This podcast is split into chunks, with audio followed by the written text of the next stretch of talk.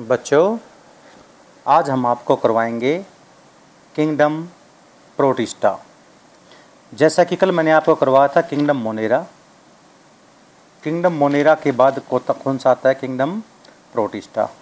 पहले दो ही किंगडम पढ़ाया करते हैं, हम प्लांट और एनिमल। तो जो किंगडम प्रोटिस्टा है, ये एर्नेस्ट हेकल ने प्रपोज किया था कि इसको अलग किंगडम में पढ़ाना चाहिए। और इसके अंदर यूनिसेलुलर यूकैरियोट्स आते हैं। यूनिसेलुलर यूकैरियोट्स यू का मतलब ट्रू और कैरियोट्स का मतलब होता है न्यूक्लियस यानी जिसमें क्या हो? वेल डिफाइंड न्यूक्लियस जिसमें वेल डिफाइंड न्यूक्लियस हो। यानी न्यूक्लियर मेम्ब्रेन प्रेजेंट हो। अब जब न्यूक्लियर मेम्ब्रेन प्रेजेंट होगी तो जेनेटिक मटेरियल न्यूक्लियर मेम्ब्रेन के अंदर होगा। इसलिए इसमें एक न्यूक्लियस की बजाय, एक क्रोमोसोम की बजाय कई क्रोमोसोम पाए जाएँगे। ठीक है? दूसरा, ये सारे के सारे यूनिसेलुलर होते हैं और यूनिसेलुलर होने की वजह से ये इतने छोटे छोटे हो जाते हैं कि पानी की सरफेस पे पैसिवली रह जाते हैं और कुछ जो होते हैं वो मूवमेंट कर पाते हैं। तो मोस्टली प्रोटिस्ट जो होते हैं वाटर बॉडी के में प्रेजेंट होते हैं उनको हम प्लैंकटोन कहते हैं, प्लैंकटोन। प्लैंकटोन वो छोटे छोटे एक कोशिकीय जीव होते हैं यूनिसेलुलर यूकैरियोट्स होते हैं, जो पानी की सरफेस पे रहते हैं। यदि वो प्लांट हैं तो फाइटोप्लैंकटोन यदि वो एनिमल हैं तो जूओप्लैंकटोन मोनेरा और प्रोटिस्टा में बेसिकली डिफरेंस यही है, मोनेरा के अंदर न्यूक्लियर मेम्ब्रेन नहीं होती, वो प्रोकैरियोट्स होते हैं। और प्रोटिस्टा के अंदर खास बात ये होती है, वो यूनिसेलुलर होते हैं, ट्रू न्यूक्लियस प्रेजेंट होता है इनके अंदर। वेल डिफाइंड न्यूक्लियस और ये मोस्टली प्लैंकटोन बनाते हैं। प्लैंकटोन यदि वो प्लांट है, अपना फोटोसिंथेसिस खुद करते हैं तो फाइटो और एनिमल है तो क्या बोलेंगे? जूओ प्लैंकटोन और प्लैंकटोन को ही कौन खाता है? वहील फ़िश खाती है। मांसाहारी नहीं होती वहील फ़िश अब आता है, जैसे हम डायग्राम देखेंगे, देखो वेल डिफाइंड न्यूक्लियस दिखाई दे रहा है। प्रोकैरियोट के अंदर, मोनेरा के अंदर माइटोकॉन्ड्रिया गोल्गी बॉडीज, क्लोरोप्लास्ट जैसे सेल ऑर्गेनली प्रेजेंट नहीं थे। इसके अंदर mitochondria plastid, Golgi bodies, endoplasmic reticulum जैसे सेल ऑर्गेनली प्रेजेंट होते हैं। इसमें जो माइटोकॉन्ड्रिया पावर हाउस का काम करता ना, उसमें वो रेस्पिरेटरी इंजाइम करते थे। मोनेरा के अंदर 70 एस राइबोसोम थे, जिसमें 50 एस और 30 एस की दो यूनिट थी। इसमें सिक्सटी एस और फोर्टी एस की दो यूनिट होती हैं, तब बनता है एट्टी एस यानी एट्टी एस टाइप के राइबोसोम किसमें पाए जाते हैं? यू कैरियोट्स में पाए जाते हैं, और एक सेल का यू कैरियोट कौन सा होता है? प्रोटिस्टा होता है। उसमें लोकोमोशन करने के लिए फ्लैजिला फ्लैजिलिन प्रोटीन से बनता है। इसमें टूबुलिन प्रोटीन का बनता है। देखो सेक्शन काट के दिखा रखा है ये। आप देख भी सकते हैं बुक के अंदर। बाहर वाली रिंग एक, दो, तीन, चार, पाँच छः सात, आठ, नौ। अंदर वाली दो होती हैं। इसलिए इसको बोलते हैं नाइन प्लस टू अरेंजमेंट वो था फ्लेजिलिन प्रोटीन का, ये बनता ट्यूबुलिन प्रोटीन का। और जो नाइन बाहर वाले रिंग दिखाई दे रहे ना, ये दो रिंग इकट्ठे हैं। उसको बोलते हैं डबलेट स्टेज क्या बोलते हैं इसको? डबलेट और अंदर वाले का नाम क्या होता है? सिंगलेट एक केक है सिंगल है। तो ये ट्यूबुलिन प्रोटीन के होते हैं। यानी खास पहचान होती है फ्लैजिला लोकोमेशन में हेल्प करेगा। प्रोकैरियोटिक के अंदर तो बनेगा फ्लैजिलिन नाम के प्रोटीन से और यूकैरियोटिक्स में बनेगा ट्यूबुलिन नाम के प्रोटीन से। और उनका अरेंजमेंट कैसा होगा? नाइन प्लस से टू अरेंजमेंट होगा। छोटा स्ट्रक्चर है तो सीलिया बोल लेंगे और बड़ा स्ट्रक्चर है तो फ्लैजिला बोल लेंगे। अब बात आती है, चलते कैसे हैं फिर ये? जिनके अंदर मान लीजिए फ्लैजिला नहीं है तो चलेंगे कैसे? जैसे अमीबा है। अमीबा के अंदर चलने के लिए कहाँ से चलेगा ये? फ्लैजिला तो है ही नहीं। अमीबा की सेप ऐसी होती है कि जिसको बोलते हैं नकली पैर, शुडोपोडिया। क्या बोलेंगे इसको? शुडोपोडिया। शुडो मीन्स नकली, पोडिया का मतलब पैर। और अंडुलेशन मूवमेंट टाइप के मतलब एक ऐसे ऐसे फोल्ड होती होती है मूवमेंट करेगा, अपनी शेप चेंज करता रहता है। यदि ये लोब जो जो ये शुडोपोडिया हैं यदि ये लोब सी बनाए तो लोबोपोडिया। लोबोपोडिया किसके अंदर पाई जाती है? अमीबा में। यदि थोड़ी पैनी पैनी सी शार्प स्ट्रक्चर है फिलीफॉर्म जैसी है फिलीफॉर्म होता है शार्प, बाले जैसा। फिलीपोडिया फिलीपोडिया किसे मिलता है? युगलिफा में। एक्जोपोडिया, यदि फिली फॉर्मा थोड़ी लंबी सी है तो उसको बोलेंगे एक्जोपोडिया। एक्जोपोडिया किसमें पाया जाता है? एक्टिनोफाइरस के अंदर। और फिर होता है रेटिकुलोपोडिया जाल सा बन जाता है। यदि लोब सिंपल हो तो लोबोपोडिया पेनी सी बन जाए तो फिलिपोडिया पेनी भी और लंबी भी हो एक्जोपोडिया और जाल सा बन जाए। रेटिकुलोपोडिया और रेटिकुलोपोडिया किसमें पाया जाता है भाई? ग्लोबी जर्निया से। ग्लोबी जर्निया में पाया जाता है ये। और उसके बाद जो लोकोमोशन होता है, वो होता है फ्लैजिला के थ्रू क्योंकि पहले तो मैंने बताया है, शुडोपोडिया के थ्रू तो क्या बोलेंगे? Pseudopodia locomotion. ये चार तरह का होता है lobopodia filopodia, axopodia, reticulopodia. Flagella के थ्रू चले तो उसको बोलेंगे फ्लैजिलर लोकोमोशन इसको बोलते हैं whip like whip like movement whip like movement protista में किसकी वजह से होती है? फ्लैजिला की वजह से होती है, जैसे युगलिना हो गया, लिस्मानिया हो गया, गोनियलेक्स हो गया। सिलरी लोकोमोशन किसमें होती है? सीलिया। क्योंकि जब ये यूनिसेलुलर होते हैं, वो छोटे छोटे स्ट्रक्चर हो ना फ्लैजिला जैसे, बिल्कुल छोटे तो उसको सीलिया कहते हैं।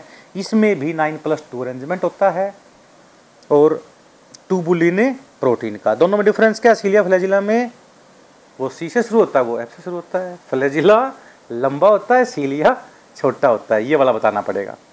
दोनों में नाइन प्लस टू अरेंजमेंट होता है। नाइन डबलेट स्टेज में टू सिंगलेट में नाइन बाहर वाले आउटर और दो दो अंदर वाले। इसको बोलते हैं oar like movement oar like ciliary locomotion में क्या बोलते हैं? ओर लाइक और फ्लैजिलर की क्या बोलते हैं? विप लाइक ये पेपर में आता है। नेक्स्ट आता है मान लीजिए एक नाव है केरला के अंदर नौका दौड़ होती है। बहुत बड़ी झील के अंदर। पचास आदमी एक साइड में बैठ जाते हैं पचास एक साइड में बैठते हैं। अब ऐसे ही ये यूनिसेलुलर जीव है इसके चारों जितनी नौका के अंदर चापू होते हैं ना चलाने के लिए नाव उसको आप सील, सीलिया मान लो। यदि सारे के सारे सीलिया एकदम से आगे से पीछे पानी को करेंगे तो नाव ज़्यादा तेज भागेगी आगे। और एक के बाद ये पहले एक घुमाएगा, फिर आराम करेगा, फिर सेकंड फिर थर्ड फिर ऐसे फिफ्टी तक पहुँच जाए तो नाव आराम से चलेगी। पर इसमें फ़ायदा क्या होगा, ये थकेंगे नहीं, क्योंकि एक आदमी ने जिसने एक बार चापू चला दिया, उसका इक्यावन में नंबर पे दोबारा बारी आएगी। पर नाव वो धीरे चलेगी, पर वो ऐसा नहीं होता, उसमें स्पीड से करते सारे एक लय बना के चलते हैं। चलो मान लीजिए पच्चीस नाव तो आग, पच्चीस नाव वाले, आगे वाले तो आगे से पीछे करते हैं। और ये पीछे वाले अनपढ़ बैठे थे, ये पीछे से आगे कर देते हैं। नाव क्या चलेगी? नहीं चलेगी नाव। तो ये यहाँ पे बता रखा है, शिलली लोकल लोकोमोशन जो होती है ना, देखो मूवमेंट होता है आस पर जाना और चल के जाना क्या होता है? लोकोमोशन। होठ लाई मैंने, वो लोकोमोशन नहीं है, वो मूवमेंट है। और तुम भाग गए दिस इज़ कॉल्ड लोकोमोशन तो ये आइसोक्रोनस आइसोक्रोनस या सिनक्रोनस एक ही नाम है, जिसमें सारे के सारे सीलिया एकदम साइमुलटेनियसली साथ साथ एकदम से काम करें, क्या बोलेंगे उसको? आइसोक्रोनस या सिनक्रोनस भी कह देते हैं। और एक के बाद एक काम करे, उसको बोलते हैं मेटाक्रोनस। क्या बोलेंगे इसको हमें? मेटाक्रोनस। और मेटाक्रोनस जो रिदम होती है ना, वो पाई जाती है पैरामीशियम के अंदर। किसमें पाई जाती है? पैरामीशियम के अंदर। अब नेक्स्ट आता है, देखो ध्यान से regular movement worm like movement होते वेव की फॉर्म में चलना। फ्लैजिला है, ऐसे वेव की फॉर्म में चलेगा, उसको बोलते हैं रेगुलर मूवमेंट वॉर्म लाइक अब आता है म्यूसिलेज प्रोपल्सन म्यूसिलेज का मतलब जैसे कोई भी यूनिसेलुलर जीव है, उसमें छोटा सा एक छेद होता है, एक पोर होता है, उस पोर के थ्रू एकदम से वेस्ट मटेरियल बाहर निकलता है। जैसे वेस्ट मटेरियल बैक साइड में निकलेगा तो ये जीव थोड़ा सा आगे चलेगा। तो इसको बोलते हैं म्यूसिलेज प्रोपल्सन यानी लोकोमोशन इन प्रोटिस्टा सबसे पहले हो गया सूडोपोडियल फ्लैजिलर सिलरी सिलरी दो तरह का हो गया। सिनक्रोनस और दूसरा कौन सा हो गया? मेटाक्रोनस सिनक्रोनस का दूसरा नाम क्या है? आइसोक्रोनस आइसोक्रोनस सिनक्रोनस का मतलब एक साथ सारे के सारे फ्लैजिला मूवमेंट करे। और एक के बाद एक करे तो क्या बोलेंगे? मेटाक्रोनस और रेगुलर लोकोमोशन और म्यूसिलेज अब ये आता है विप लाइक मूवमेंट किसमें होता है? फ्लैजिलर और ओर लाइक मूवमेंट किसमें होता है? सिलरी लोकोमोशन में। अब आता है न्यूट्रिशन न्यूट्रिशन का मतलब पोषण। भाई ये प्रोटिस्टा ज़िंदा कैसे रहते हैं? न्यूट्रिशन तो चाहिए इनको भी। पिज्जा बर्गर तो ये भी खाएँगे, नहीं खाएँगे ये, क्योंकि यूनिसेलुलर हैं। दे आर फोटोसिंथेटिक यानी जो अपना फोटोसिंथेसिस करें।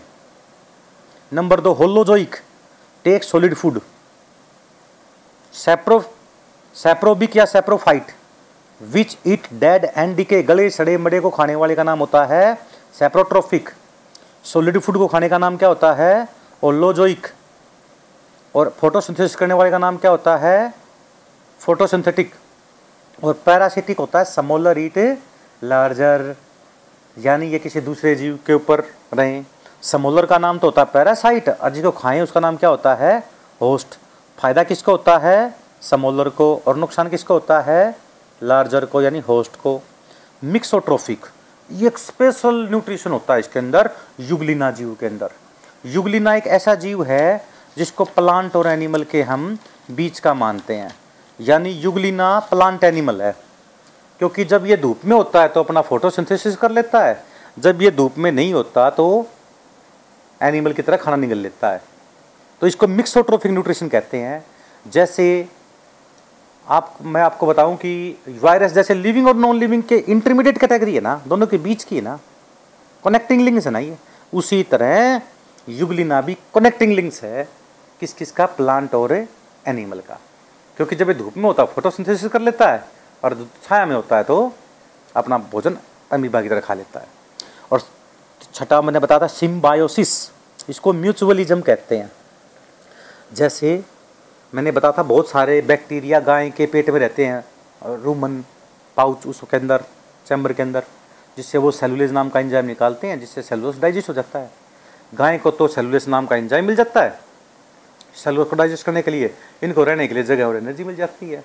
दोनों एक दूसरे के बिना सर्वाइव नहीं कर सकते। फलीदार पौधों की जड़ में राइजोबियम नाम का बैक्टीरिया पाया जाता है। ये भी सिम्बायोसिक एसोसिएशन है म्यूचुअलिज्म है पॉजिटिव पॉजिटिव ओब्लिगेटरी यानी एक जीव दूसरे जीव के लिए पॉजिटिव है ओब्लिगेटरी का मतलब they can not survive without each other उसी तरह डिमक की आंत के अंदर और कॉकरोच की आंत के अंदर डिमक नहीं होती तो पौधों की जड़ में नीचे मिलती है। ये ट्राइकोनिम्फा लोपोमोनास रहते हैं। ये जो क्या करते हैं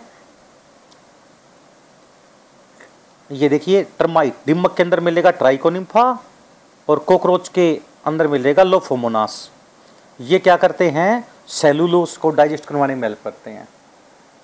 सेलुलोस को ग्लूकोज में बदल देते हैं ग्लूकोज को वो एब्जॉर्ब कर सकते हैं। यदि डिमक की आंत से कॉकरोच के इंटेस्टाइन से दोनों निकाल देना हम ट्राइकोनिम्फा लोफोमोनास तो they will die they can not survive क्योंकि उनको सेलुलोस खाना पड़ता है। इसलिए digestion of cellulose in multi cellular organism is always symbiotic in nature यानी यदि मैं कहूँ डिमक की और ट्राइकोनिम्फा की कोकरोच की और लोफोमोनास की जो दोस्ती है, क्या है वो? म्यूचुअलिज्म कहते हैं सिम्बायोसिस कहते हैं इसको और पाइनोसाइटोसिस देखिए ये बहुत ज़बरदस्त टर्म आई है एंडोसाइटोसिस जब अमीबा खाना खाता है ना, उसको एंडोसाइटोसिस कहते हैं। यदि लिक्विड मटेरियल लिया है तो पाइनोसाइटोसिस और सॉलिड मटेरियल लिया है तो फैगोसाइटोसिस। इसको बोलते हैं सेल ड्रिंकिंग और इसको बोलते हैं सेल ईटिंग। सेल ड्रिंकिंग हुआ तो पाइनोसाइटोसिस, सेल ईटिंग हुई है, सॉलिड मटेरियल खाया तो फैगोसाइटोसिस, और दोनों को मिला क्या बोलेंगे? एंडोसाइटोसिस। एंडोसाइटोसिस का मतलब होता है सेल इनटेक, सेल ने खाना खाया है। और अपनी मेम्ब्रेन अंदर साइड में फोल्ड, फोल्डिंग हो जाती है, इसको बोलते हैं एंडोसाइटोटिक विसिकल्स।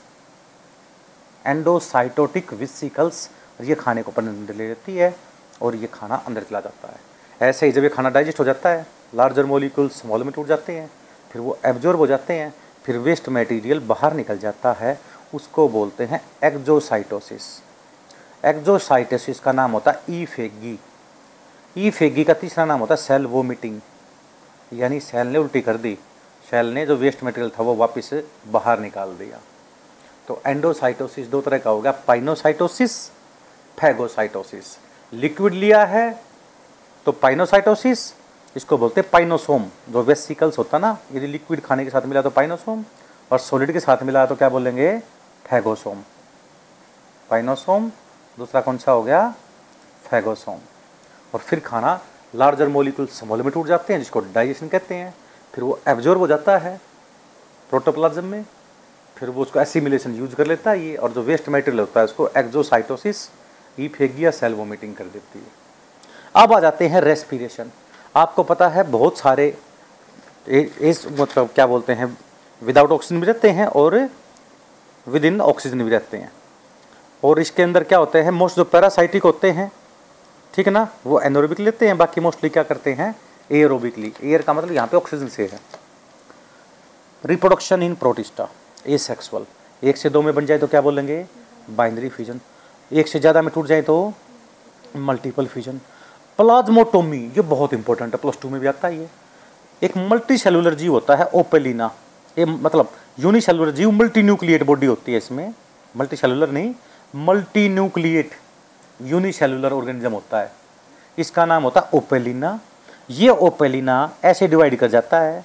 मतलब nucleus not divide only cytoplasm divide it is called plasmotomy इसमें अनइक्वल डिस्ट्रीब्यूशन होता है। जैसे टेढ़ा मेढ़ा कट गया, ऊपर वाले में अलग नंबर न्यूक्लियस का बन गया, नीचे वाले में अलग बन गया। तो ये एक तरह का स्पेशल होता है प्लाज्मोटोमी ओपेलिना के अंदर। पेपर में हंड्रेड परसेंट आता है। प्रोटिस्टा एक है, ओपेलिना मल्टी न्यूक्लियर बॉडी होती है उसकी। इसमें डिवीज़न इस तरह से होता है कि साइटोप्लाज्म डिवाइड कर जाए न्यूक्लियस डिवाइड ना करे।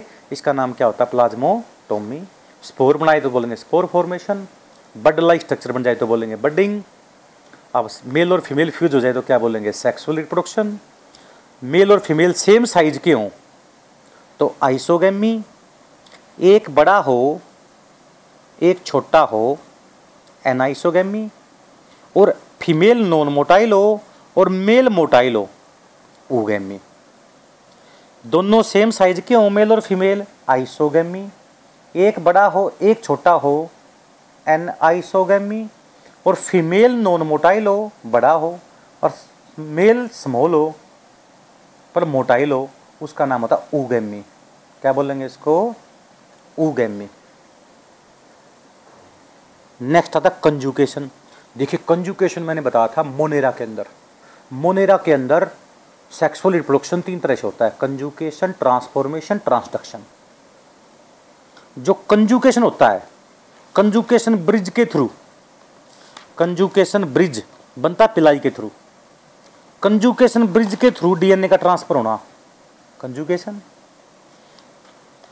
बाहर के डीएनए को अपने अंदर एब्जॉर्ब करके उसको एक्सप्रेस करवा देना। ट्रांसफॉर्मेशन एक बैक्टीरिया से दूसरे बैक्टीरिया में डीएनए ट्रांसफ़र होना थ्रू बैक्टीरियोफेज या वायरस इज़ कॉल ट्रांसडक्शन तो कंजुकेशन सबसे पहले किसमें होता है? मोनेरा में। दूसरे नंबर पे होता है पैरामीशियम में। पैरामीशियम होता है प्रोटिस्टा में। पैरामीशियम को बोलते हैं स्लीपर ऑर्गेनिज्म स्लीपर ऑर्गेनिज्म का मतलब होता है ये जो जीव होता है, इसकी शेप ऐसी होती है जैसे जूतों की नीचे वाली तो तली होती है ना हमारी उसको बोलते हैं स्लीपर ऑर्गेनिज्म। दो न्यूक्लियस होते हैं इसमें, स्मॉल न्यूक्लियस और लार्ज न्यूक्लियस।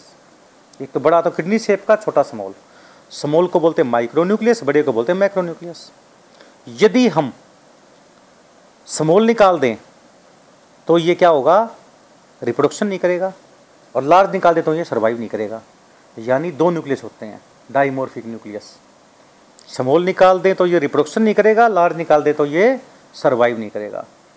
यूनिसेलुलर जीव जितने भी होते हैं, इनके अंदर ओस्मो रेगुलेशन भी होता है। What is osmoregulation body के अंदर पानी और साल्ट की कंसंट्रेशन को मेंटेन करना क्या बोलते हैं?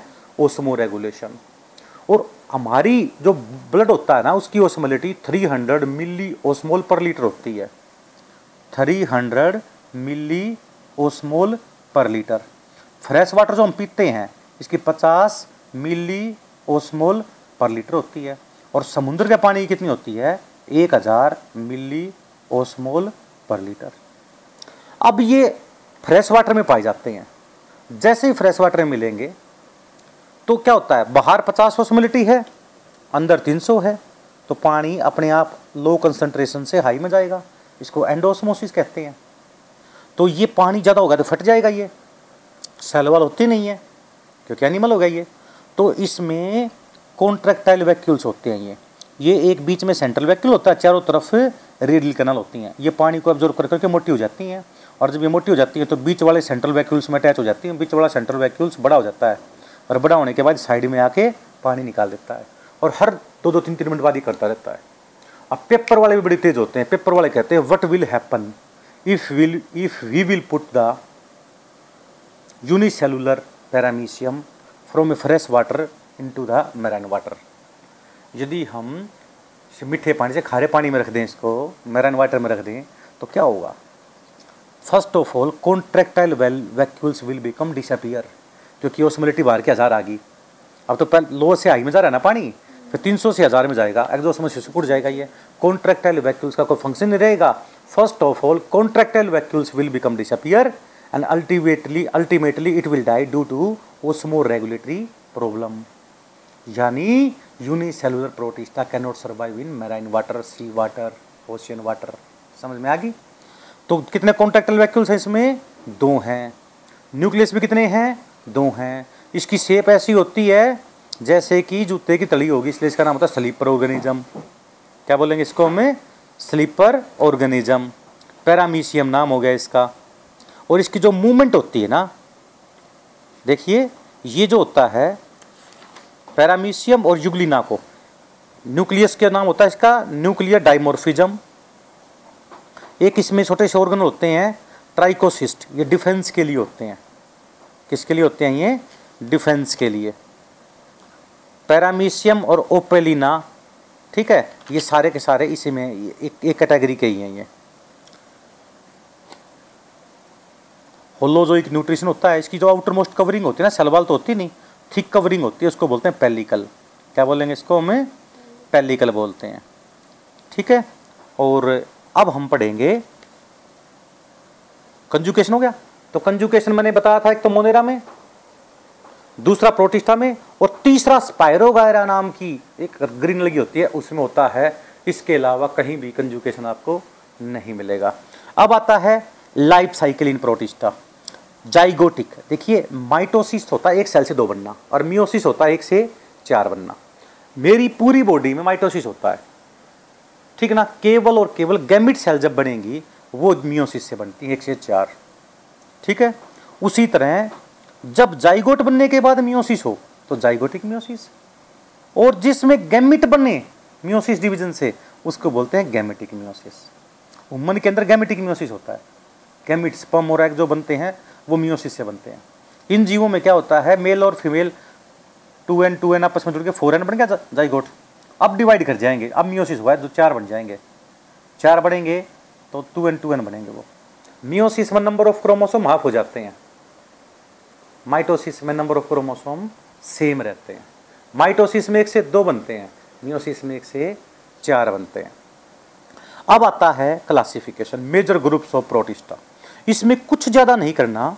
सबसे पहले ये देख लो, प्रोटिस्टा की तीन टाइप होती हैं, जिसको हम याद करते हैं D D E A C S S C Z director of distance education A C room में बैठ के एस एस सी का टेस्ट देता है जेड तक, जितने भी टेस्ट हैं, सारे देता है वो। जैसे मोनेरा को हमने याद किया था बेसर M C A B S A R M C A bacteria spirochete actinomycetes rickettsias mycoplasma cyanobacteria archaebacteria बताया था ना? ये मैं रिपीट इसलिए कर रहा हूँ ताकि आपको पता लग जाए। Bacteria spirochete actinomycetes rickettsias mycoplasma को पीपीएलओ भी कहते थे pleuropneumonia like organism MLO भी कहते थे mycoplasma like organism replicating disc होती थी, अपनी शेप चेंज कर लेते थे प्लूरोमोर्फिक भी कहते हैं। इसको joker of the plant kingdom भी कहते हैं। एक रेप्लिकेटिंग डिस्क का एग्ज़ाम मतलब इसमें करेक्टरिस्टिक्स होती है। फिर आता है साइनोबैक्टीरिया ये सबसे एडवांस थे। इन्होंने फोटोसिंथेसिस शुरू किया था सबसे पहले ब्लू ग्रीन अलगी भी कहते हैं। और लास्ट में था आर्क्यो बैक्टीरिया ओल्डेस्ट ग्रुप था ये। एसिडिक कंडीशन में रहते हैं हाई टेम्परेचर पे भी रहते हैं और थर्मो एसिडोफिलस यानी हाई टेम्परेचर पे भी और एसिडिक कंडीशन दोनों में भी रहते हैं तो ये आपके रिपीटेशन था आपके लिए। अब इसको याद करेंगे हम D D E A C S S C Z D D E तो ए ग्रुप पे आ जाएगा ए सी अलग ग्रुप में आ जाएगा एस एस सी जेड अलग ग्रुप में आ जाएगा। फोटोसिंथेटिक आप देखिए प्रोटिस्टा के तीन टाइप हो गए। वो यूनिसेलुलर यूकैरियोट्स जो अपना फोटोसिंथेसिस कर लेते हैं ना, उसको हम कहते हैं फोटोसिंथेटिक प्रोटिस्टा यानी they are behave like plant दूसरे नंबर पे होता कंज्यूमर डिकम्पोजर अब डिकम्पोजर फंजाई से रिलेटेड टाइप टर्म आ गई। तो ये आगे फंजाई के पूर्वज फंजाई के टाइप और फिर ये आगे प्रोटोजोन्स प्रोटोजोन्स का मतलब होता है यूनिसेलुलर एनिमल क्या बोलेंगे? यानी तीन ग्रुप हो गए। पहला ग्रुप होगा प्लांट जैसा, दूसरा ग्रुप होगा एनिमल जैसा, तीसरा ग्रुप होगा फंजाई जैसा। Plant kingdom animal kingdom fungi kingdom तीनों इसी से बनेंगे ना। तो यदि मैं ये कहूँ कि फंजाई प्लांट और एनिमल किससे बने हैं? प्रोटिस्टा से शुरुआत होगी इनकी। ठीक है? केवल एक जीव छोड़ दिया हमने यहाँ पे, ईस्ट। वो फंजाई में आता है। केवल एक मात्र ही ऐसी वो होती है फंजाई ईस्ट, जो किसमें आ गई? फंजाई में काउंट कर लिया हमने। तो अब देखो फोटोसिंथेटिक प्रोटिस्टा है। They are like plant unicellular plant अब देखिए थोड़ा दो दो करेक्टरिस्टिक्स पढ़ेंगे इसकी हम। ये रहा। एक तो ये रेड टाइड ये इतने लाल रंग की बन जाती है जिम्नोडीनियम और गोनियलेक्स जिम्नोडीनियम और गोनियलेक्स ये ऐसी डाइनोफ्लैजिलोट होते हैं। डाइनो दो फ्लैजिला देखो कितने फ्लैजिला हैं? दो। कितने फ्लैजिला हैं? दो। कितने फ्लैजिला हैं? दो। डमरू जैसा दिखाई देता है ना गोनियलेक्स कितने कितने हैं? जिसमें दो फ्लैजिला हो, क्या बोलेंगे इसको?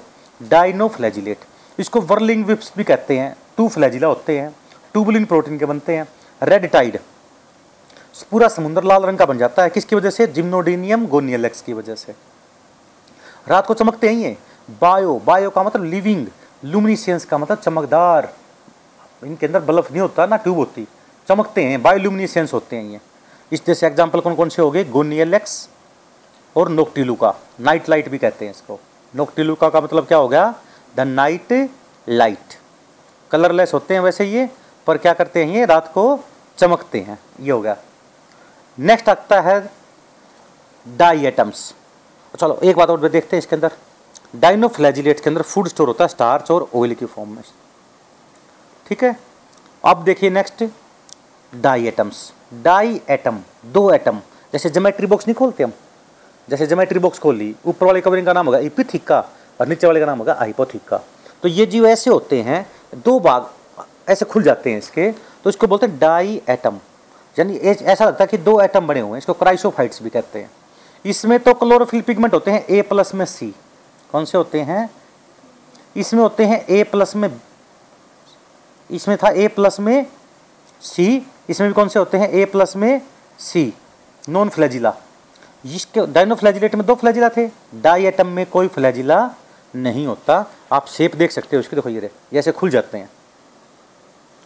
ऊपर वाली कवरिंग का नाम क्या था? इपिथिका नीचे वाली कवरिंग का नाम क्या हो गया?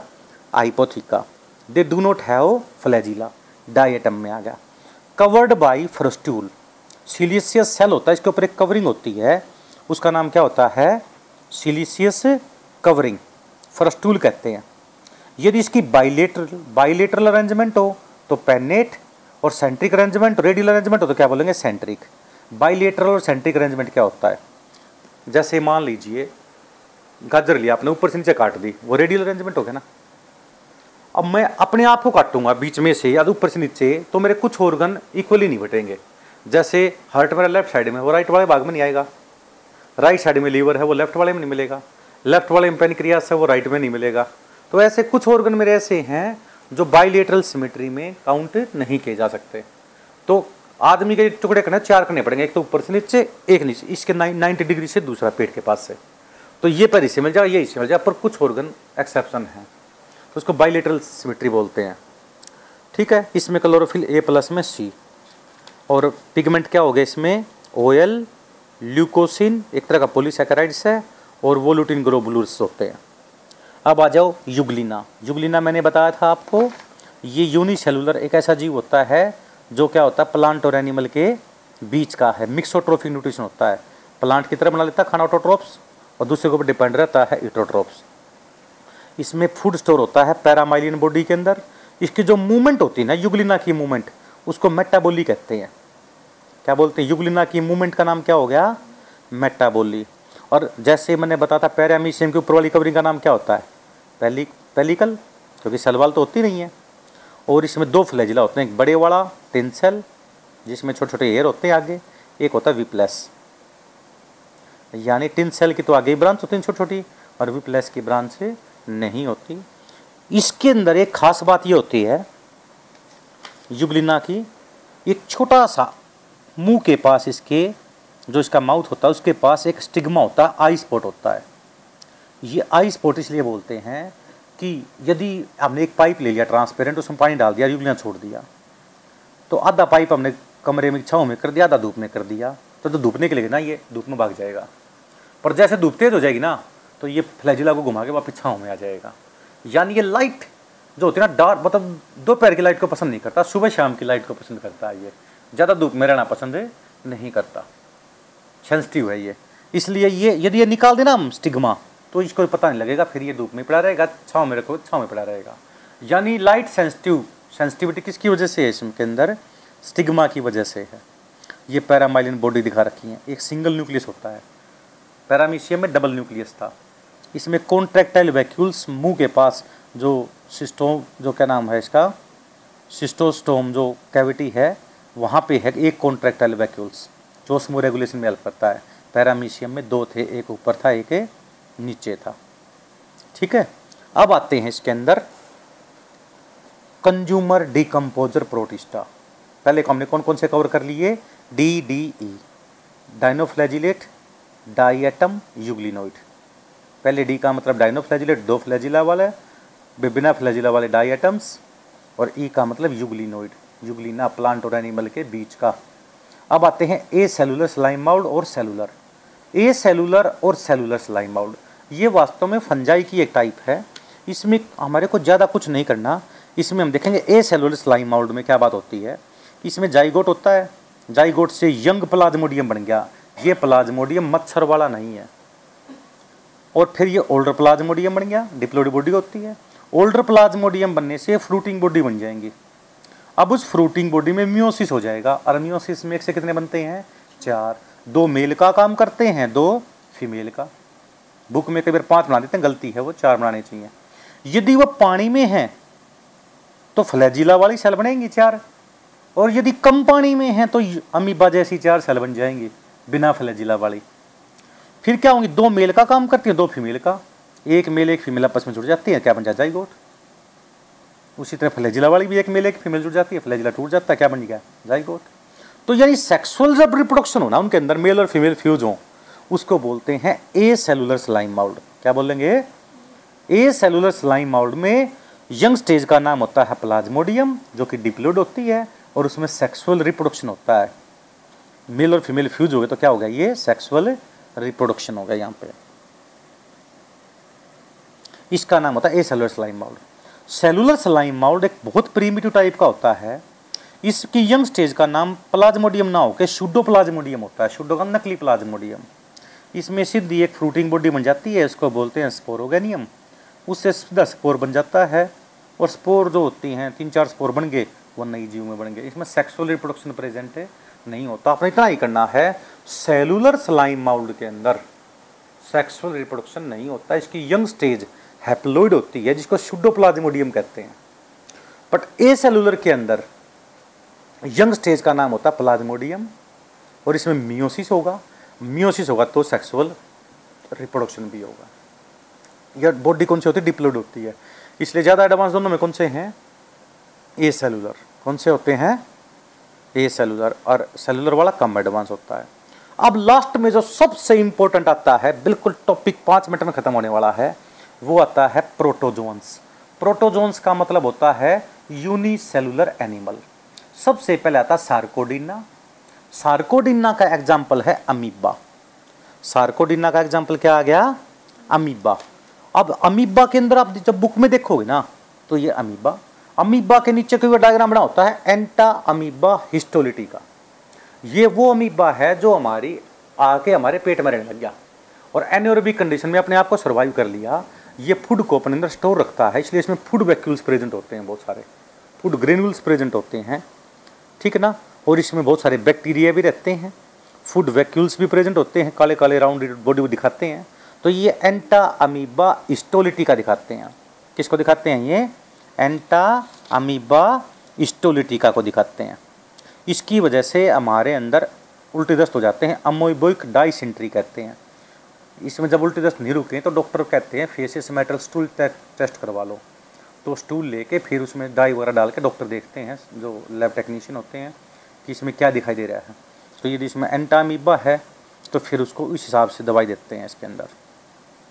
इसके अंदर क्वाड्री न्यूक्लियट सिस्ट फॉर्म होती है। ठीक है ना? It has four nucleus and two chromatoid body दो क्रोमेटेड बॉडी होते हैं। क्राउ ये बोल क्वाड्री न्यूक्लिएट या टेट्रा न्यूक्लिएट सिस्ट जो होती है, इसकी इन्फेक्टिव स्टेज होती है। ठीक है? तो ये बहुत इंपॉर्टेंट है और मोनोजेनिक होता है। इसका सिंगल होस्ट होता है लाइफ साइकिल में। मतलब एक ही होस्ट के ऊपर डिपेंड करता है ये। और ये लैम्बले ने अठारह सौ उनसठ के अंदर डिस्कवर किया था। राक्षस अमीबा और होता है, उसका नाम होता है पेलोमाइक्सा जियाइंट अमीबा कहते हैं इसको। इसमें सौ से लेकर एक हज़ार तक न्यूक्लियाई प्रेजेंट होते हैं। और ये डाई आइटम्स को खाता है।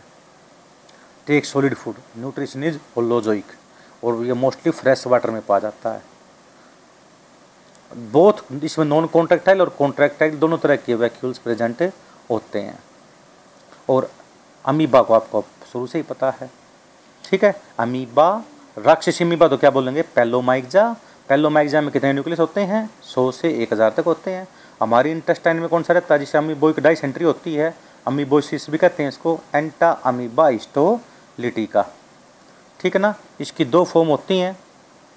एक तो होती है मैग्ना, ट्रोपोजाइट्स कहते हैं। एक पैथोजेनिक फॉर्म होती है। मुकोसा, समूसका, समूकोसा और समूह कोसा जो पार्ट होते हैं हमारे इंटेस्टाइन के, वहाँ पाए जाते हैं ये। उसका नाम होता है मिनूटा। एक का नाम तो हो गया मैग्ना, ट्रोपोजाइट्स भी कहते हैं, दूसरा कौन सा हो गया मिनूटा। ठीक है? और मिनूटा जो फॉर्म होती है, उसके ऊपर कवरिंग होती है, उसको इंसिस्ट बोलते हैं। और एक क्वाड्री न्यूक्लियर बन जाती है, जैसे मैंने पहले बताया था आपको। सार्कोडिना पूरा। अब एस पहले एस का मतलब सार्कोडिना इसमें अमीबा पहला अमीबा ये अमीबा एंटामीबा और पेलोमैग्जा आ गया। दूसरे नंबर पर था स्पोरोजोआ स्पोरोजोआ में आता प्लाज्मोडियम ये कंज्यूमर डिकम्पोजर वाला प्लाज्मोडियम नहीं है, ये मलेरिया वाला प्लाज्मोडियम है। किस वाला प्लाज्मोडियम है? मलेरिया वाला।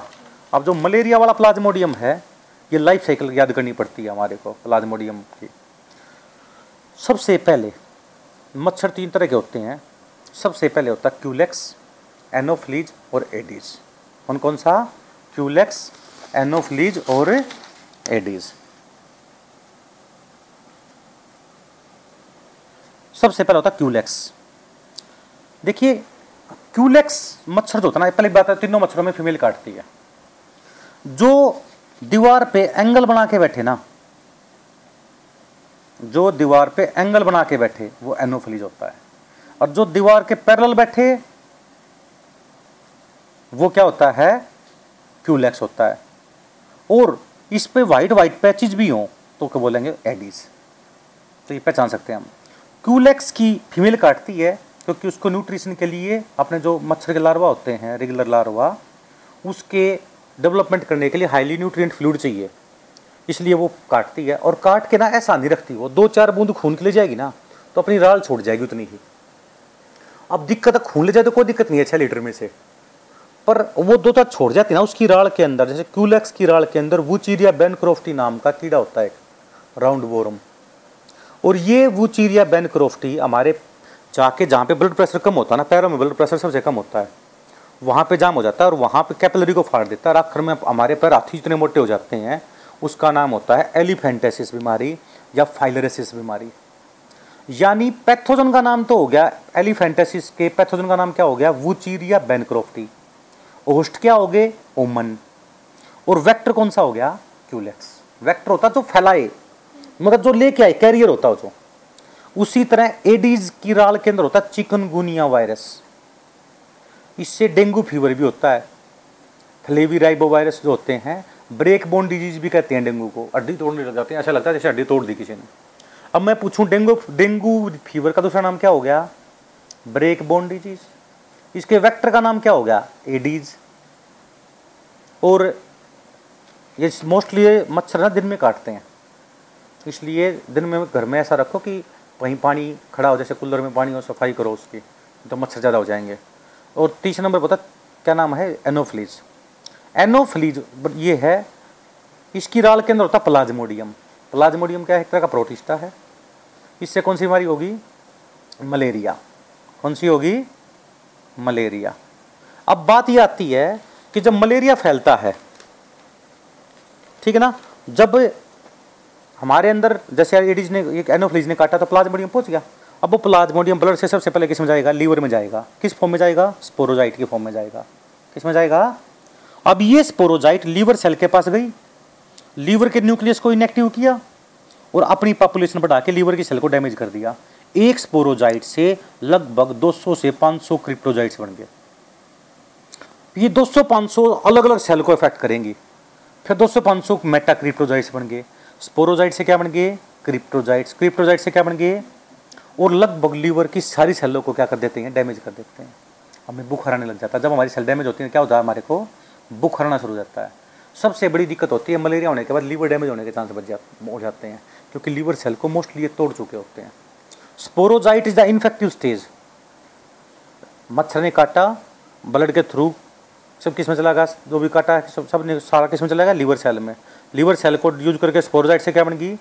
क्रिप्टोजाइट्स। क्रिप्टोजाइट से क्या बन गई? मेटा क्रिप्टोजाइट्स मेटा क्रिप्टोजाइट से दोबारा लीवर सेल को बच गई तो लीवर, नहीं तो फिर आरबीसी में घुस जाते हैं। आपको पता है आरबीसी में न्यूक्लियस नहीं होता। हालाँकि जब आरबीसी बनती है ना तो न्यूक्लियस होता है, पर एक रेटिकुलेट स्टेज होती है, उसमें गायब हो जाता है, क्योंकि इसका मेन काम होता है ऑक्सीजन लेके जाना ऑक्सीमोग्लोबिन इसलिए इसमें से गायब हो गया। अब यदि आपकी आरबीसी निकाली और उसमें न्यूक्लियस दिखाई देने लग गया, इसका मतलब न्यूक्लियस नहीं है।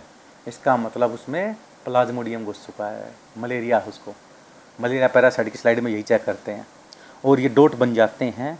ठीक है ना? इसको स्कफनर डोट वगैरह कहते हैं। स्कफनर डोट अलग अलग तरह के डोट होते हैं, वो बताऊँगा मैं आपको बाद में। अब ये आरबीसी को तोड़कर जब ये बाहर आए तो बहुत सारी बन गई मीरोजाइट्स। क्या बन गई? अब तक देखो सेक्सुअल रिप्रोडक्शन नहीं हो रहा। अब तक ए सेक्सुअल चल रहा है सारा।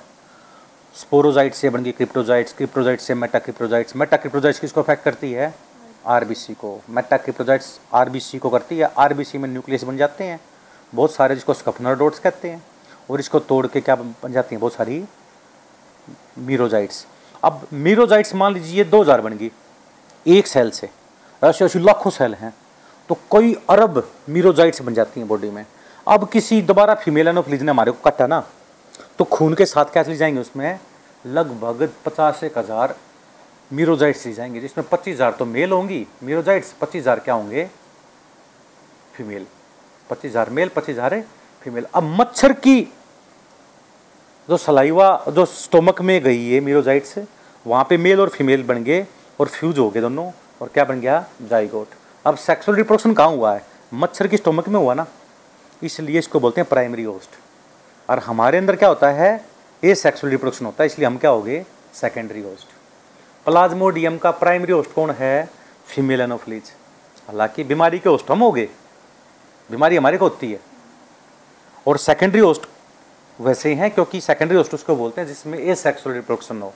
जिसमें सेक्सुअल हो क्या बोल देंगे?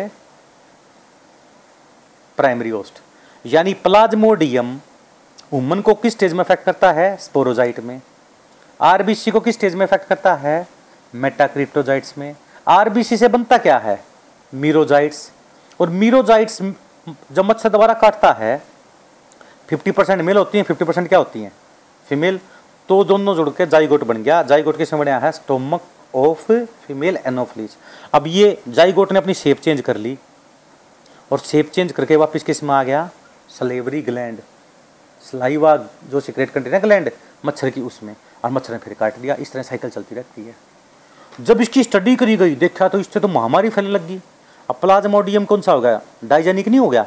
डाइजेनिक मीन कितने होस्ट हो गए इसके? दो होस्ट हो गए। Primary host female anopheles secondary host है वुमन अब इसके अंदर बार बार हर इसकी बात खास क्या होती है इस बीमारी के अंदर, कि बुखार ना कप कपी देने वाला बुखार होता है इसमें। कौन सा बुखार होता है? कप कपी दे के हर 24 घंटे के बाद बुखार होता है। जब कप कपी दे के बुखार आए ना दाढ़ी ऐसे बदने लग जाए तो ये मलेरिया की पहचान होती है। मलेरिया पैरासाइट का टेस्ट करवा लो तुरंत। और सिनकोना कैलीसेज प्लांट के छिलके से कुनिन की गोली बनती है, सबसे कड़वी दवाई होती है ये। खाली पेट ले लिए तो डेथ भी हो सकती है इसमें। कुनिन की गोली। इसलिए कुनिन की गोली दूध के साथ लेनी पड़ती है। और ये लेने के बाद जब इसका पूरा कोर्स होता है, भाई जैसे दो, एक अवली, या दो अवली, एक आठ घंटे के बाद, एक चौबीस घंटे के बाद, एक अड़तालीस घंटे के बाद कोर्स करना पड़ता है। और आजकल तो नहीं आ गई। R T plus C D छः गोली आती हैं ये। R T plus C D ये छः गोली होती हैं, सुबह शाम सुबह शाम तीन दिन तक ले लो। क्योंकि मलेरिया जो प्लाज्मोडियम होती है ना, इसकी अलग अलग वैरायटी होती हैं। तो ये जो R T plus C D जो गोली होती है, ये सौ, डेढ़ सौ, दो सौ रुपये की आती है। कुनी की गोली एक, दो रुपये की आती है, ये फ्री मिलती है लगभग। पिछले आजकल लोग R T plus C D लेने लग गए, क्योंकि ये कई तरह के मलेरिया को एकदम से ख़त्म कर देता है। तो इस तरह से आपको याद करना है कि मलेरिया अच्छा इनक्यूबेशन पीरियड जैसे मैं कहूँ, जो मलेरिया है प्ला एक तो होता है प्लाज्मोडियम वाइवेक्स, एक प्लाज्मोडियम ओवेल, एक प्लाज्मोडियम फेल्सिपेरियम, एक प्लाज्मोडियम मलेरिया, चार टाइप का होता है प्लाज्मोडियम। प्लाज्मोडियम वाइवेक्स, इसका इंक्यूबेशन पीरियड चौदह दिन का होता है, जो मोस्ट कॉमनली होता है। प्लाज्मोडियम ओवेल, इसका भी चौदह दिन का। प्लाज्मोडियम फेल्सीपेरियम बारह दिन का, और प्लाज्मोडियम मलेरिया ये अट्ठाईस दिन का इंक्यूबेशन पीरियड। अब इंक्यूबेशन पीरियड क्या होता है? एंट्री से लेकर जिस दिन मच्छर ने काटा है, जब पहली बार बुखार आए, उसके टाइम पीरियड को क्या बोलते हैं? इंक्यूबेशन पीरियड और कौन से प्लांट के छिलके से बनती है कुन की गोली? सिनकोना कैलिसेज सिनकोना कैलिसेज और लास्ट का टॉपिक जो बचा हुआ है, वो आता जुओफ्लेजी एक सीलिएटा मैंने बता दिया था। सीलिएटा में क्या आते हैं? पैरामीशियम छोटे छोटे सीलिया नहीं है इसमें। सीलिएटा में पैरामीशियम आएगा। और जुओ फ्लैजिलेटा जू का मतलब एनिमल विद फ्लैजिला। वो एनिमल जिसमें बहुत सारे फ्लैजिला हों, क्या बोलेंगे उसको? जुओ फ्लैजिलेट। जुओ फ्लैजिलेट में आप डायग्राम में देख, देखोगे तो इसके अंदर एक बात ध्यान रखने की बात है। सबसे पहले आता है जुओ फ्लैजिलेटा में, ये देखो गिरडिया। ऐसा लगेगा इसकी सेक, देखोगे दो आँखें, नाक और मुँह दिखाई दे रहा है, हड्डी दिखाई दे रही है। गिरडिया इंटस्टाइनलिस कहते हैं इसको। क्या कहते हैं इसको? Giardia intestinalis grand old man of intestine कि हमारे इंटेस्टाइन का बुढ़ा रखवाड़ा है ये, और इससे ग्रिडियसिस बीमारी होती है, यानी उल्टी दस्त होते हैं। ये भी जब स्टूल टेस्ट करते हैं ना तो पता लगता है बुढ़ा बैठा हुआ है तो ग्रिडिया इंटेस्टाइनलिस होती है बीमारी। एक होता है दूसरे नंबर पे Trypanosoma Trypanosoma gambiense Trypanosoma rhodesiense Trypanosoma rhodesiense Trypanosoma cruzi तीन स्पीशीज होती हैं। ट्रिप्नोसोमा गैम्बियंस इससे बीमारी होगी स्लीपिंग सिकनेस ट्रिप्नोसोमा में टी बड़ा आएगा गैम्बियंस में जी छोटा आएगा क्योंकि ये स्पीसीज का नाम है, ये जीनस का नाम है। ट्रिप्नोसोमा गैम्बियंस एक तरह का जुओ फ्लैजिलेट है, जिससे बीमारी होती है स्लीपिंग सिकनेस यानी जब रात को सोओगे ना, थकान बहुत हो जाएगी। दूसरा होता है, इसका वेक्टर कौन सा हो गया? एक मक्खी होती है सी सी फ्लाई कहते हैं। टसी टसी फ्लाई नहीं बोलेंगे इसको हम कहते हैं सी सी फ्लाई ग्लोसिना पेलपलिस नाम है इसका साइंटिफिक जैसे घरेलू मक्खी नहीं होगी हाउस फ्लाई इसका नाम होगा टसी टसी फ्लाई नहीं है। क्या बोलेंगे? सी सी फ्लाई वेक्टर वो होता है जो लेके आए। जैसे मान लीजिए, एक आदमी चाकू लेके आया और दूसरे को देते, दूसरे ने मार दिया। तो जो लेके आया है ना दूर से, वो वेक्टर है पैथोजन नहीं है। समझ में आ गई बात ये? जैसे मत फीमेल एनोफिलिस तो वेक्टर हो गया। प्लाज्मोडियम क्या हो गया? पैथोजन और बीमारी कौन सी होगी? मलेरिया उसी तरह ट्रिप्नोसोमा गैम्बियंस। पैथोजन हो गया, वेक्टर कौन हो गया? सी सी फ्लाई और बीमारी का नाम क्या होगा स्लीपिंग सिकनेस उसी तरह ट्रिप्नोसोमा रोडेंसिया से sleeping sickness rhodesian sleeping sickness कहते हैं। ठीक है इसमें भी सी सी फ्लाई होती है। ट्रिप्नोसोमा क्रूजी, ये तीसरी स्पीस होती है। साउथ अमेरिकन ट्रिप्नोसोमेसिस बीमारी होती है इसे। चेगस डिज़ीज़ भी कहते हैं इसको, पेपर में आता कई बार ये। सी से क्रूजी सी से चेगस, ये ध्यान रखना। ट्रिप्नोसोमा क्रूजी से चेगस डिज़ीज़ होती है और ये सी सी फ्लाई से नहीं फैलता ये एक भूड होता है इसको इंग्लिश में कहते हैं ट्राइटोमिड बग। बग्स नहीं होते जो? ट्राइटोमिड मतलब ट्राइंगल शेप का दिखाई देता है ये ट्राइटोमिड बग। इससे चेगस डिज़ीज़ होती है। एक होती है लिस्मानिया डोनोवनी। ट्रिप्नोसोमा की दूसरी जैसी एक, एक स्ट्रक्चर होता है लिस्मानिया डोनोवनी। इससे डमडम फीवर होता है कालाजार बोलते हैं कालाजार कालाजार भी कहते हैं इसको। सैंड फ्लाई इसका वेक्टर होता है। इससे डमडम फीवर सर बहुत तेज भड़कने लग जाता है, इसलिए इसका डमडम फीवर नाम होता है इसका। लिसमानिया ट्रोफिका ये स्किन लिसमाइनसिस के नाम से जाना जाता है। स्किन होती है कुटेनियस ओरिएंटलिस और भी कहते हैं इसको। लिसमानिया ब्रेसिलेनियसिस इससे मुको कोटोनियस लिसमाइनसिस कहते हैं, ये भी सैंड फ्लाई होती है। और ग्रिडिया इंटेस्टाइनलिस मैंने बताया था grand old man of intestine ये हो गया। एक ये होता है बेटा ट्राइकोमोनास ये जो ट्राइकोमोनास होता है, ये फीमेल वेजनल ट्रैक के अंदर भी पाया जाता है इन्फेक्शन के दौरान। इससे वाइट फ्लूड डिस्चार्ज होने लग जाता है, जिसको ल्यूकोरिया बीमारी कहते हैं। क्या बोलेंगे इसको? ल्यूकोरिया और ट्राइकोनिम्फा मैंने बताया था ट्राइकोनिम्फा किसमें पाया जाता है? डिमक की इंटेस्टाइन में पाया जाता है। और वहाँ पे सेलुलेज नाम का एंजाइम निकालते हैं। सेलुलेज एंजाइम का नाम होता है B glucosidase enzyme beta glucosidase enzyme which change cellulose into glucose जो सेलुलोस को किस बदल देता है? सेलुलेज इंजाइम का तो ये नाम याद नहीं है तो नहीं तो beta glucosidase A S C मिलेगा एंजाइम के बाद। और ओ एस सी मिले तो कार्बोहाइड्रेट होता है। लोफोमोनास किसमें मिलता है? कोकरोच वगैरह के अंदर। कोकरोच की इंटेस्टाइन में क्या मिलता है? लोफोमोनास डिमक की इंटेस्टाइन के अंदर क्या मिलता है? ट्राइकोनिम्फा और फीमेल वेजनल ट्रैक के अंदर क्या मिलता है? ट्राइकोमोनास इसे ल्यूकोरिया बीमारी होती है। ग्रैंड ओल्ड मेंडोल्ड ऑफ़ द इंटेस्टाइन क्या होगा? गिरडिया इन सभी में देखो फ्लैजिला ज़रूर मिलेगा। इसलिए इसका नाम होता है जूओ फ्लैजिलेटा क्या बोलेंगे इसको? सार्कोडिना में क्या क्या था? अमीबा एंटामीबा पेलोमाइक्जा और स्पोरोजोआ में क्या था? Plasmodium vivax plasmodium ovale plasmodium malariae plasmodium falciparum ठीक है? और कुनिन की गोली किससे बनती है? सिनकोना कैलीसाइज प्लांट के छिलके से बनती है। और एक बात और है, आजकल खड़े हुए पानी के अंदर मच्छर अपने लार्वा डाल देते हैं खड़े पानी में, जिसको कहते हैं जी होगे उसमें क्या करते हैं? गैम्बूसा नाम की फ़िश डाल देते हैं, पेंचेक्स, गैम्बूसा। ये लार्वा वोरियस फ़िश होती हैं। लार्वा वोरियस फ़िश क्या करती हैं? ये लार्वा वोरियस फ़िश होती हैं, ये लार्वा को खा जाती हैं। और लार्वा खाने से क्या हो जाता है? मच्छर की पॉपुलेशन ख़त्म हो जाती है। इसलिए गैम्बूसा पेंचेक्स जो होती हैं, गैम, ये लार्वा वोरियस फ़िश होती हैं, तालाब में छोड़ देनी चाहिए ताकि मच्छर के लार्वा नहीं पनपे वहाँ पे, या मत, वहाँ पे डी डी टी व भी अच्छी छिड़काव करो। या एक इंसेक्टिवोरियस प्लांट होता है, जो इंसेक्ट खाता है, यूट्रिकुलेरिया, पानी में उगता है ये भी तो ये भी लार्वा को खा सकता है। इसलिए पर यहाँ पर यह पॉसिबल नहीं है तो गैम्बूसा फ़िश तो हम छोड़ ही सकते हैं। इस तरह से आप पूरा पूरा आपका जो टॉपिक होगा प्रोटिस्टा। वो आपको याद करना है कौन सा पैथोजन है, कौन सा वैक्टर है। Thank you